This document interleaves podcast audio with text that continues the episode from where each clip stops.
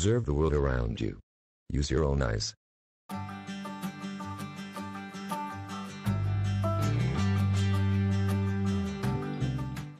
Good moment, America. This is the Terry Wilkerson Show. I am Terry, and this is the world the way I see it.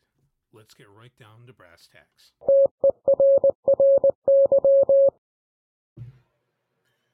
Well, hello, everybody. Welcome to the show. Um, we're doing this particular edition of the podcast live on Podbean. This will, of course, later go up to all of my podcast platforms, including Anchor.fm, Spotify, Apple Podcasts, Google Podcasts, you name it, I'm on it.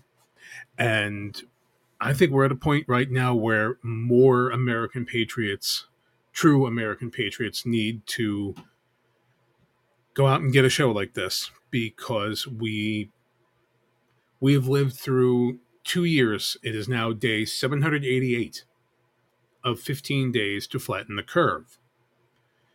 Let that sink in. 788 days ago, we were told by a president that I supported and that a lot of people that I know and most of my alternate social media contacts supported.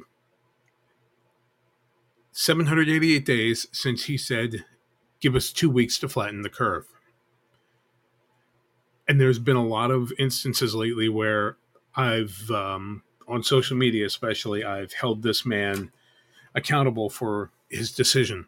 And i'm constantly told he was just following advice. Well he was following bad advice then incredibly bad advice. And whether you believe that it was president trump and his behavioral issues i guess one would say or whether you believe, like I do, that the 2020 presidential election was stolen. And if you haven't yet gone out and seen the new documentary by Dinesh D'Souza, 2000 Mules, I highly recommend you do so immediately. I even mention it on my website, terrywilkerson.com. There is a quick blurb on the splash page about the movie. I highly recommend you watch it the truth is coming out. So whether you believe in just a bad human being being president or whether you believe that the election was stolen, either way, the result was that 788 days later, we have had the CDC admit that it's a bunch of liars. We have had the um, places like Moderna and Pfizer, we've had them admitting that, well, it might not be effective unless you do this. It might not be effective unless you get 17 boosters and a double shot. Speaking of which, I think it's time for a double shot for myself. Always keep a nice little bottle sitting here with me. If you're not familiar with the show, welcome to it. Um, this is my show where I do what the hell I want, when the hell I want because I'm funding this damn thing. No corporate sponsors. No, I, I, don't give a rat's ass if I get shut down by Google or Amazon Web Services. I will figure out a way to work my own server out. I have people who can help me with that. We're doing this one, of course, live here on Podbean, going up again later on the uh, podcast platforms. And I'm actually considering moving to a model, by the way. And I know I'm all over the place because this is how I do things we're considering a model where we do the show live and then it goes to a podcast. I also have, if you're familiar with a online service called Zeno.fm, it's an online radio service uh, where you can basically buy your own radio station. I own one on that. Just look for TW Radio at Zeno. That's C E N O dot FM. All right, enough of the shameless self promotion. Let me take my shot here. Love a good cheap whiskey. And get back to what I was talking about. So 788 days now to slow the spread. And with Moderna and Pfizer admitting that uh, their vaccines might not have the efficacy they claim they do, the CDC admitting that, well, the numbers might be fudged a little bit and the masks might not actually do anything and the midterms coming up. Well, man, Joe Biden has to find a way to distract people's attention somehow. And, and what does he do? Well, shipping all this money over to Ukraine, shipping pallets upon pallets of precious, needed baby formula to not only Ukraine but to our southern border, and lying about it, and and, and utilizing media resources like the Washington Post to perpetuate his lie. You can't tell me that sources saw sources at none other than you know the Washington Post initially saw this baby formula, these pallets being shipped to the border. And now all of a sudden everybody is saying, oh, well, no, it was actually just a, a Republican conspiracy theory. I don't think it's a conspiracy theory when it was admitted to at first. I mean, the there was an article earlier on in the New York Post, and I'm going to see if I can take a second here to pull it up because I don't, I don't uh, prepare very well for uh, for these shows, especially live. You know, and there was an article earlier. It was in the New York Post, which if you if you don't trust the New York Post, well, I haven't trusted the New York Post in the past, but it for some reason they've made a huge change to being a little bit more credible. Uh, the article in the New York Post cites um, Representative Kat Cammack, and I've never heard her name, honestly, up until I read this article. But she shared pictures of pallets of infinite, infinite infant baby formula at the Ursula Migrant Processing Center in McAllen, Texas. And uh, again, you can go to the New York Post website, look this up. And she had made the comment it's not the children's fault at all, but what is infuriating to me is that it is another example of the quote, America's last, unquote, agenda the Biden administration continues to perpetuate. All these processing facilities are receiving pallets of baby formula, the Congresswoman claimed, adding that she was notified earlier in the day that three more par- pallets are on their way to the facility. Now, there was a another article, and I can't seem to find it. It seems to have gotten lost in the great job that Google does of wiping Joe Biden's ass, where an official from the Biden administration made the comment that, well, you know, this is this is basically they're trying to say it's bullshit. They're basically trying to say Republicans are lying. But the president could hardly be faulted for upholding the law and providing infant children of immigrants, illegal immigrants, they even use that term, with baby formula. This is this is where we're at, America. This is where we're at. So we now know that everything we've been told is a lie. Not that we didn't before. And this is where the way I observe the world, because I observe the world with a critical eye. I look at the world a little bit less rose colored, glassy than most people. Because I've been through enough that I've seen what people do. I've seen what ordinary, everyday human citizens do, and I've seen what governments do to people, especially what governments do to people who are already down on their luck. You know, you want to talk about systemic racism, that load of bullshit. Well, that's great. You need to look at it from a different perspective. And I'm not saying you need to, but if you want to expand your view, if you want to expand your horizons, then look a little further, look a little deeper, take a different view of our society, of our government, take a different view of what's become of our country. It hurts me personally on on a deep personal level to see what's happened to this country. And now, especially with Joe Beijing as the resident White House plant, I just don't know that I can look at this country the way I always have. There's a lot of bullshit going on out there. And now that we're we're going to circle back, as Jen Psaki would say, with 788 days to slow the spread down. I found out about something the other day, and I'm almost embarrassed to say it's the first time I had ever really heard about. I think I had had a discussion with it with a uh, a manager of mine at my last job, my old job. I still work about it, but it was a very brief conversation, if it existed at all. If you haven't heard of Event 201, it's definitely something to look into. Now, Event 201 was a three and a half hour pandemic tabletop exercise. So basically, you had a bunch of people playing Dungeons and Dragons or Warhammer 40k with our freedoms.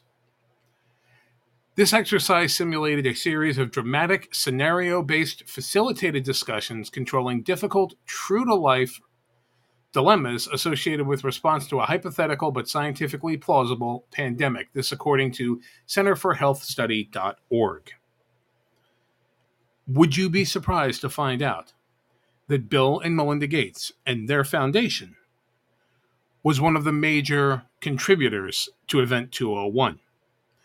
that Bill Gates was present at this event, Melinda Gates was present at this event, and that these two psychopaths, these two dregs of American society, actually ended up publishing a list of recommendations. It, it, was a joint effort between the Johns Hopkins Center for Health Security, the World Economic Forum. Is this sounding NWO to you yet, and the Bill and Melinda Gates Foundation. These recommendations included, you're going to love this. Number one, governments, international organizations, and businesses should plan now for how essential corporate capabilities will be utilized during a large scale pandemic. Immediately terrifying because we now know that the government essentially seized production facilities when it came to things like the N95 and KN95 masks. We know that the government seized production capability when it came to the so-called vaccines. We know that the government essentially told Pfizer and Moderna and Johnson and Johnson, your only priority is these vaccines. And of course, Operation Warp Speed, another thing that came from President Trump, another one of his less than stellar achievements, if you ask me. The government seized, not technically by force, but more or less by force, seized these companies to force them into the production of vaccines as well as personal protective equipment. Same thing. The government essentially seized the means of of uh, of uh, not contribution, but the means of production, I should say. And here we are. We still live in a world where the government is controlling these corporations and is using the media, another giant corporation, to continue to perpetuate the government's myth of this COVID 19. Now, if you're not familiar, I should start out by saying I do not believe COVID 19 is real. I never have. I've always believed that they simply allowed a strain of the flu to go unchecked, called it COVID 19, and decided, okay, this is how we're going to control the election. Number two, industry, national governments, and international organizations should work together to enhance internationally held stockpiles of medical countermeasures to enable rapid and equitable distribution during a severe pandemic. Now, of course, this applies to the World Health Organization, which, again, according to CenterForHealthSecurity.org, currently has an influenza vaccine virtual stockpile which contracts in place with pharmaceutical companies that have agreed to supply vaccines should WHO request them. So this exercise was an exercise in how do we give the WHO, the World Health Organization, complete control of the the public health system. I I've read this. I read this in preparation, the little bit of preparation that I did today. I read this, and now reading it again, I'm I'm even more terrified. I, I, get chills again just thinking about what I'm reading here. During a catastrophic outbreak, comp- countries may be reluctant to part with scarce medical resources. A robust international stockpile could therefore help to ensure that low and middle resource settings receive needed supplies regardless of whether they produce such supplies dom- domestically. Sound like what's been going on? That we as a nation, we, the United States, are completely responsible for producing these vaccines and producing this personal protective equipment for the rest of the world? This was in a tabletop game, folks. This was in a tabletop game run by the ultimate nerd, Bill Gates. You get you getting it yet? Number three, countries, international organizations, and global transportation companies should work together to maintain travel and trade during severe pandemics. Travel and trade are essential to the global economy as well as to national and even local economies, and they should be maintained even in the face of a pandemic. Now, this one is where things get a little bit hairy as opposed to what happened in real life. Whereas the recommendation had transportation should basically continue as normal, they had to basically deviate from the plan in some way. Otherwise, it would have been way too obvious for anybody who knew anything about Event 201. And again, I didn't until recently it would be way too obvious for anybody who knew anything about Event 201 to be able to put the pieces together and go, they're following this plan to a T. So this one seems to be the one that they altered just enough to throw the dogs off the scent. Number four, government should provide more resource and support for the development and surge manufacturing of vaccines, therapeutics, and diagnostics that will be needed during a severe pandemic do you see the common thread here is that the government should control everything. The government should control the production of ppe the government should control production of vaccines and the government should provide quote more resources and support for the development and surge manufacturing. In other words the government should take over everything when it comes to the distribution of these vaccines and the distribution of any health care associated with this covid-19 pandemic Number five, global businesses should recognize the economic burden of pandemics and fight for stronger preparedness. This is where your vaccinate or don't come in comes into play. All of these major companies, these multi billion dollar companies that made these rules that you have to be vaccinated to work there, that you have to be vaccinated to enter, that you have to be masked to enter. This is where this particular um, th- th- this particular idea intersects with the plan. Global businesses should recognize the economic burden of pandemics and fight for stronger preparedness. I know on the face that sounds like, oh, that means that they should that they should stay open. Well, one would think that, but these companies needed to basically protect themselves. And our government and the worldwide government was there to help them protect themselves. The economic burden was recognized. They knew that by controlling the economy using this fake pandemic, that they would be able to control the people. Control the money, you control the people. Period. It's it's a pretty simple concept to me. Number six, international organizations should prioritize reducing economic impacts of epidemics and pandemics. Hmm. Controlling, reducing the impact economically of Im- what? They want to control by prioritizing the reduction of economic impacts of epidemics and pandemics. So, what does that have to do with international organizations? That sounds like a, a world order type of situation. Should we be prioritizing the reduction of an economic impact of epidemics and pandemics? Absolutely. The problem is that whatever this particular flu is, is endemic rather than pandemic. But what does the international organization have to do with it? See, folks, this is where everything starts to make sense. They want as many foreign national governments in control of the American populace as is humanly possible. Number seven, governments and the private sector should assign a greater priority to developing methods to combat mis and disinformation prior to the next pandemic response. You know how we didn't even hear the words disinformation or misinformation until about 2016? It was all in preparation. They put this in, this seventh procedure, they put this in as the buffer as the ministry of truth, as the this is how we control the narrative. Whatever that they can label misinformation, they're going to. Whatever doesn't fit their narrative, they're going to label misinformation. It's all lined out right here in black and white. I don't think I can express enough the level of disgust that I have knowing that Bill Gates was involved in this, that Bill Gates was the the catalyst in a lot of ways. He was the financing in a lot of ways. I, I can't tell you how disgusted I am. Especially when you consider that I am actually doing this episode right now from a Windows computer. It, it makes me sick knowing that this is going on.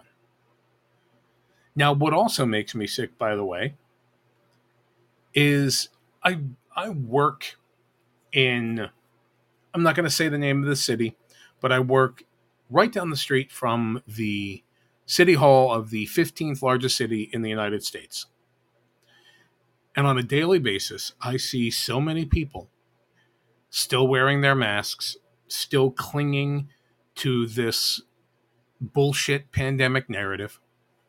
I see so many businesses that have these signs up, please mask when entering, knowing full well that there's not a damn thing they can do if I walk in there without a mask. I see this everywhere. And it's not just in the public. That's the frightening part. If it was uh, simply people that I saw every day, then I could probably just write it off as being okay these are a bunch of wackadoo nut jobs that i see every day. But when you look on social media when you look on the cancer on our society that is social media you see people all the time well i got vaccinated. I never got covid. I wear my mask every day. I'll continue to wear my mask the rest of my life. Good for you.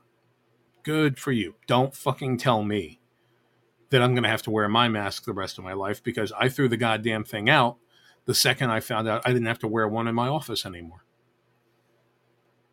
Are you disgusted yet, America? Are you disgusted with what's happened? Look around you.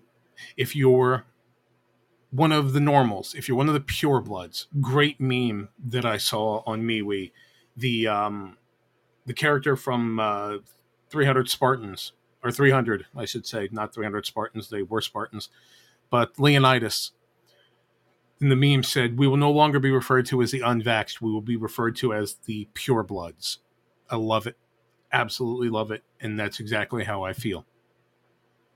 We will now be known as the purebloods. The ones around us who have been vaccinated, the ones around us who continue to get our their multiple, multiple boosters. What we need to do is we need to find a way to find it in ourselves, to ignore these people.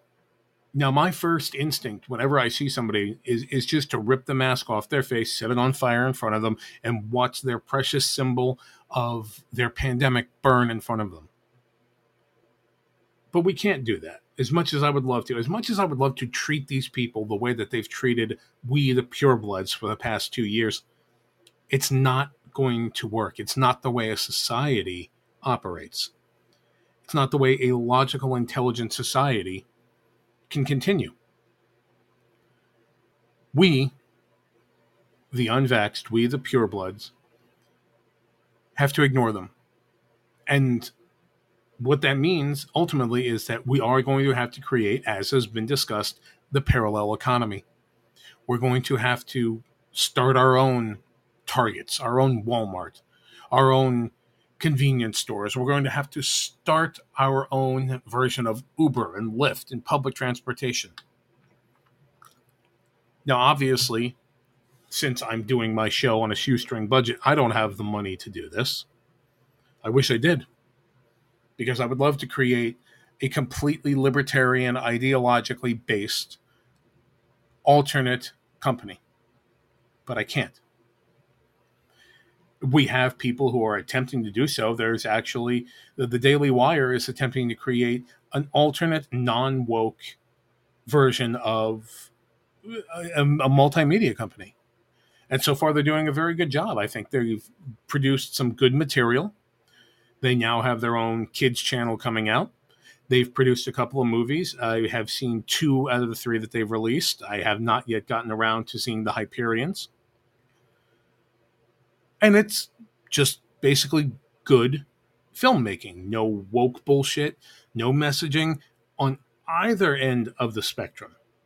No right wing messaging, no left wing messaging, just entertainment. Good movie. Uh, their first film, Run, Hide, Fight, great film. I, I won't say it's you know on the same level as say 12 angry men or arsenic and old lace or star wars absolutely not but i will say it was a great film for the for this time and for what it was it was a great film there, there were a couple of inconsistencies in it that i disagreed with there are things i think the protagonist should have done in certain situations that ultimately would have shortened the film by about 20 minutes but that's neither here nor there. They they they did what they did. They produced it. They didn't write it. So give them all the credit in the world just for that. So we do need to, if not create, if we can't create an alternate economy on our own, we need to seek out that alternate economy and utilize it and this is coming from a guy who I, I, was a Republican my entire life until about seven years ago. I believe my seven year anniversary of joining the Libertarian Party was a couple of weeks ago. I was a Republican. I was a lockstep Reagan Republican. I voted for George W. Bush twice, for God's sake. Please don't hate me for it. I, I hate myself enough. And I have seen a lot of bullshit, especially in the past, say, six years, with the Republican Party turning its back on its own ideals, leaving behind its own beliefs to prove a point. And too often that point is we can work with the Democrats. We can we can we can make things work. We can play nice. And they have failed us. They failed the American people. They have failed the United States. They have failed their jobs. They have failed their history. So if you can't be part of creating a parallel economy, then certainly if you get the opportunity, partake of the parallel economy. It's the only way that we're going to stop these companies. Just putting out a sanction against Disney or taking away its uh, tax credit isn't going to stop them from completely rewriting every story Disney ever told. Disney is supposed to be about nostalgia. It's supposed to be about remembering how it felt as a little kid when Mickey Mouse or Winnie the Pooh was on.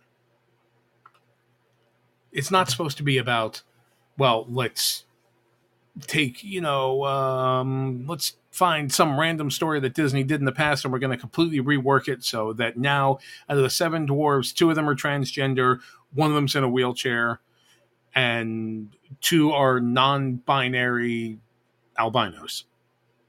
You laugh, but that's the type of shit that Disney's trying to pull right now. Look, America, we we're better than this. We really are. We are a nation that was founded on the concepts of life, liberty, and the pursuit of happiness.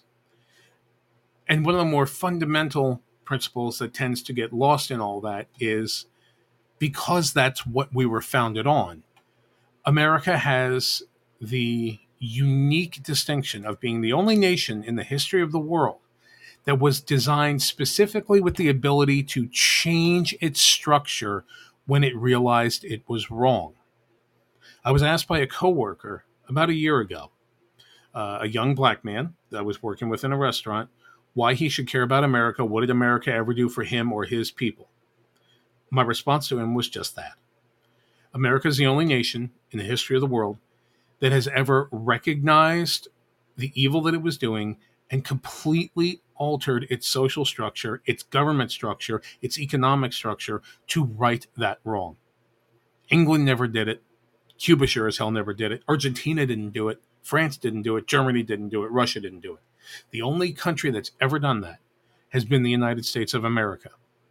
We, the people, we, the patriots, are the only ones who can rebuild this country. And we have to do it from the ground up, which makes it probably fortunate that right now, where the government thinks we belong is with our heads on the ground underneath their boots. Thank you for joining me for this episode of The Terry Wilkerson Show. We will see you next time. Until then, you can find The Terry Wilkerson Show wherever you download your fine podcast content, including Apple Podcasts, Google Podcasts, Spotify, Anchor.fm, Stitcher, you name it, we're there. You can go to www.terrywilkerson.com for more information. And until we see you next time, stay calm, have courage, and wait for signs.